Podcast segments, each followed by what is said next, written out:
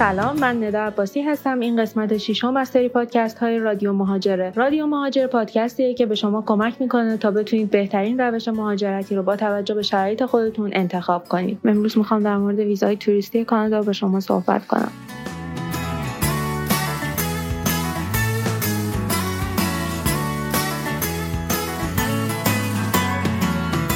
ویزاهای توریستی کانادا با هدفهای مختلفی برای شما صادر میشه که یکی از اونها بازدید خانواده یا دوستانتونه یا می‌تونه با هدف شرکت توی کنفرانس ها باشه. و حالا مدارکی هم که ما برای این ویزا نیاز داریم خیلی شبیه به ویزاهای شنگنه و تنها تفاوتش تو بحث های مدارک مالی و بانکی شماست که یعنی حالا یک تمکن ما حداقل 120 میلیون رو در نظر می‌گیریم برای هر فرد و خب میزان گردش شما هم بین 4 تا 6 ماه رو ما ارائه میدیم به سفارت که بهتر هر دوتای این گردش و تمکن شما چه خواستید برای شنگن اقدام کنید؟ چه برای کانادا؟ هر دوتاش از یک بانک گرفته بشه. توی بحث ویزاهای توریستی کانادا همونطور که گفتم سوابق سفرتون و تمکن مدارک بانکی شما خیلی های از اهمیته. پس اگر که سوابق سفر خوبی رو ندارید من به شما پیشنهاد می‌کنم که قبلش نسبت به تقویت اونها یک اقدامی کنید یعنی حالا یک ویزای شنگنی دریافت کنید یا ویزاهای معتبر دیگه رو درخواستش رو بدید. بعد حالا برای کانادا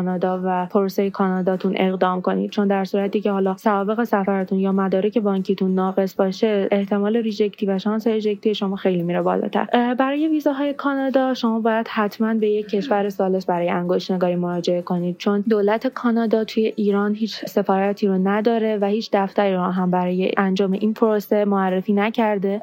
پس شما حتما برای انگشت نگاری باید به کشورهای اطراف مراجعه کنید و زمانی هم که شما برای انگشت نگاری میرید ممکنه که یک هفته تا سه ماه زمان ببره تا جواب این ویزا برای شما صادر بشه. و توی چند سال اخیر هم این ویزا بر اساس اعتبار پاسپورت شما صادر میشه و از اونجایی هم که پاسپورت ایرانی اعتبارش پنج ساله است معمولا این ویزا پنج ساله صادر میشه.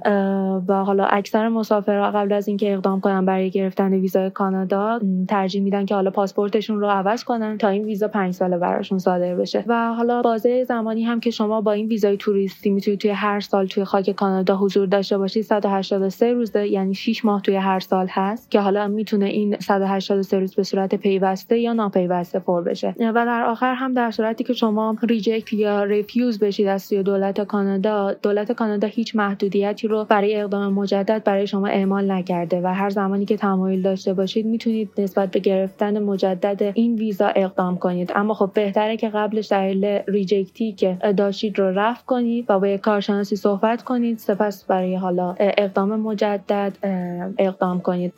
خیلی ممنون که تا انتهای پادکست ما رو همراهی کردید و می‌تونید ما رو تو شبکه های اجتماعی با آیدی پیش رو مهاجر دنبال کنید.